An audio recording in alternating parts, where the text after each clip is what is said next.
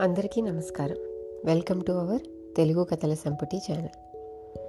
విక్రమ్ బేతాల్ కథల్లోని ఈరోజు మనం చెప్పుకోబోయే కథ పేరు సేనాని ఎన్నిక. పట్టువదలని విక్రమార్కుడు చెట్టు వద్దకు తిరిగి వెళ్ళి చెట్టుపై నుంచి శవాన్ని దించి భుజాన వేసుకుని ఎప్పటిలాగే మౌనంగా శ్మశానం కేసి నడవసాగాడు. అప్పుడు శవంలోని బేతాళుడు రాజా శ్రమతో కూడిన ఇంత కఠిన కార్యానికి నిన్నెవరూ ప్రోత్సహించారో నాకు తెలియదు. కానీ ఒక్కొక్కసారి మనుషుల ఆలోచన ధోరణుల్లో ఉన్న వైరుధ్యాల కారణంగా ఏది మెచ్చదగిందో ఏది కాదో కూడా తెలియకుండా పోతుంది. ఇందుకు ఉదాహరణగా నీకు చిత్రపుర రాజు కథ చెబుతాను. శ్రమ తెలియకుండా విను అంటూ ఇలా చెప్పసాగాడు. చిత్రపుర రాజ్యంలో సైన్యాధ్యక్షుడి పదవికి ఖాళీ ఏర్పడింది.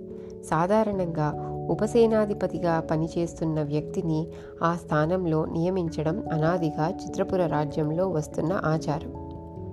కానీ ఇప్పుడు అలా చేసేందుకు ఒక గట్టి చిక్కు అడ్డు తగిలింది. సైన్యాధిపతి పదవికి అర్హులైన ఉపసేనాధిపతులు ఇద్దరున్నారు. ఒకడు చేతనవర్మ మరొకడు చందనవర్మ. ఇద్దరు సేనానులుగా శౌర్య పరాక్రమాల్లో పేరెన్నిక గనవాళ్ళే. రాజు చిత్రగ్రీవుడికి ఈ ఇద్దరిలో ఎవరికి సైన్యాధ్యక్ష పదవి ఇవ్వాలో అంతుపట్టలేదు. మంత్రులు కూడా ఒక నిర్ణయానికి వచ్చి రాజుకు సలహా ఇవ్వలేకపోయారు. సేనాపతులుగా చేతనవర్మ చందనవర్మల మనస్తత్వం తెలుసుకునేందుకు రాజు ఒక పథకం ఆలోచించాడు. చిత్రపుర రాజ్యం మీద ఎంతో కాలంగా శత్రుత్వ భావంతో ఉన్న రెండు పొరుగు రాజ్యాలున్నవి. ఆ రాజ్యాలను ఆక్రమించడంలో తాము చూపే ప్రతిభను బట్టి చేతన చందన వర్మల్లో ఒకరిని సైన్యాధ్యక్షుడిగా నియమించాలని అనుకున్నాడు రాజు. రాజు ఈ సంగతి ఉపసేనాధిపతులిద్దరికీ చెప్పాడు. ఇందుకు ఇద్దరూ తమ ఆమోదం తెలిపారు. ముందుగా చేతనవర్మకు కొంత సైన్యం ఇవ్వబడింది. ఆ సైన్యంతో అతడు శత్రురాజును జయించాలి. చేతనవర్మ మహోత్సాహంతో శత్రురాజు మీదకి దండెత్తి వెళ్ళాడు. నిజానికి శత్రు సైన్యం కన్నా చేతనవర్మ సైనిక బలం చాలా తక్కువ. చేతనవర్మ ఈ సంగతే గుర్తించలేదు. అతడి దృష్టి సైన్యాధ్యక్ష పదవి మీదే ఉన్నది. తన వెంట ఉన్న స్వల్ప సైన్యంతో చేతనవర్మ శత్రు సైన్యం మీద దాడి చేసి బాగా సైనిక నష్టం పొందాడు. అతను మిగిలిన సైన్యంతో వెనుదిరిగిపోవాలనుకుంటున్న సమయంలో విజయం తనదే అన్న ధీమాతో శత్రురాజు కొద్దిమంది అంగరక్షకులతో వచ్చి అతడి దారిని అడ్డగించాడు. చేతనవర్మ తన సైనికులతో చప్పున శత్రురాజును చుట్టుముట్టి బంధించి శిరచ్ఛేదం చేస్తానని భయపెట్టి అతడి నుంచి చిత్రపుర రాజుకు సామంతుణ్ణి అన్న సంధిపత్రం తీసుకున్నాడు. ఈ విధంగా చేతనవర్మ విజయగర్వంతో చిత్రపురికి తిరిగి వచ్చాడు. తరువాత చందనవర్మకు కూడా చేతనవర్మకు ఇవ్వబడినంత సైనిక బలమే ఇవ్వబడింది. చందనవర్మ సరాసరి సరిహద్దు దాటి శత్రురాజుపైకి యుద్ధానికి పోలేదు. అతడు సరిహద్దు ప్రాంతాల శిబిరం ఏర్పాటు చేసుకుని శత్రురాజు సైనిక బలాన్ని గురించి కోట రక్షణల గురించి వేగుల ద్వారా రహస్య సమాచారం సేకరించాడు. ఈ సమాచారం ద్వారా చందనవర్మ తాను సరిహద్దు దాటి శత్రురాజు కోటను ముట్టడించి జయించడం సాధ్యం కాదని గ్రహించాడు. ఒకవేళ శత్రురాజు తానున్న స్థావరం తెలుసుకొని కోట వదిలి సైన్యంతో దండెత్తి వస్తే అతన్ని సరిహద్దు దాటకుండా ఆపగల సైనిక బలం మాత్రం తనకున్నది.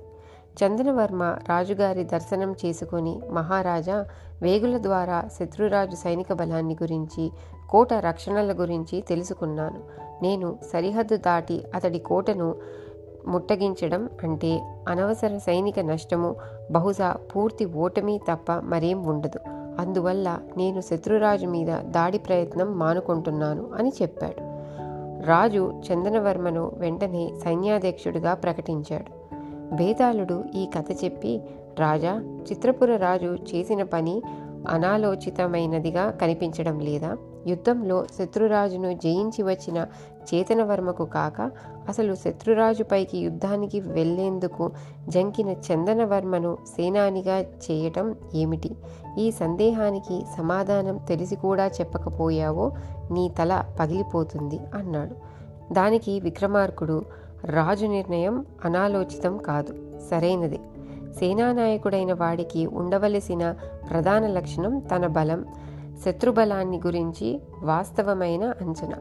అది చేతకాని వాడు కేవలం విజయకాంక్షతో చేతనవర్మల బలమైన శత్రువును ఎదిరించి అనవసర సైనిక నష్టానికి కారణమై తను సేవించే రాజుకే అపాయం తెచ్చి పెడతాడు చేతనవర్మ విజయానికి కారణం శత్రురాజు అవివేకం తప్ప మరేం కాదు. అలా కాక చందనవర్మ తన సైనిక బలం ఏపాటిదో బాగా ఎరిగినవాడు. శత్రురాజ్యం పైకి దాడి వెళ్ళే ముందు వేగుల ద్వారా శత్రు సైనిక బలం గురించి క్షుణ్ణంగా తెలుసుకున్నాడు. అలాంటి సైన్యాధ్యక్షుడి వల్ల రాజుకు గొప్ప విజయాల మాట ఏమో కానీ అనవసరమైన ఓటములు మాత్రం కలగవు. ఈ సంగతి ఎరిగినవాడు కావడం వల్లనే చిత్రపుర రాజు చంద్రవర్మను సైన్యాధ్యక్షుడిగా ఎన్నిక చేశాడు అన్నాడు. రాజుకు ఈ విధంగా మౌనభంగం కలగగానే బేతాళుడు శవంతో సహా మాయమై తిరిగి చెట్టెక్కాడు. ఇది కథ. తిరిగి ఇంకో కథతో మళ్ళీ కలుద్దాం. అంతవరకు సెలవు.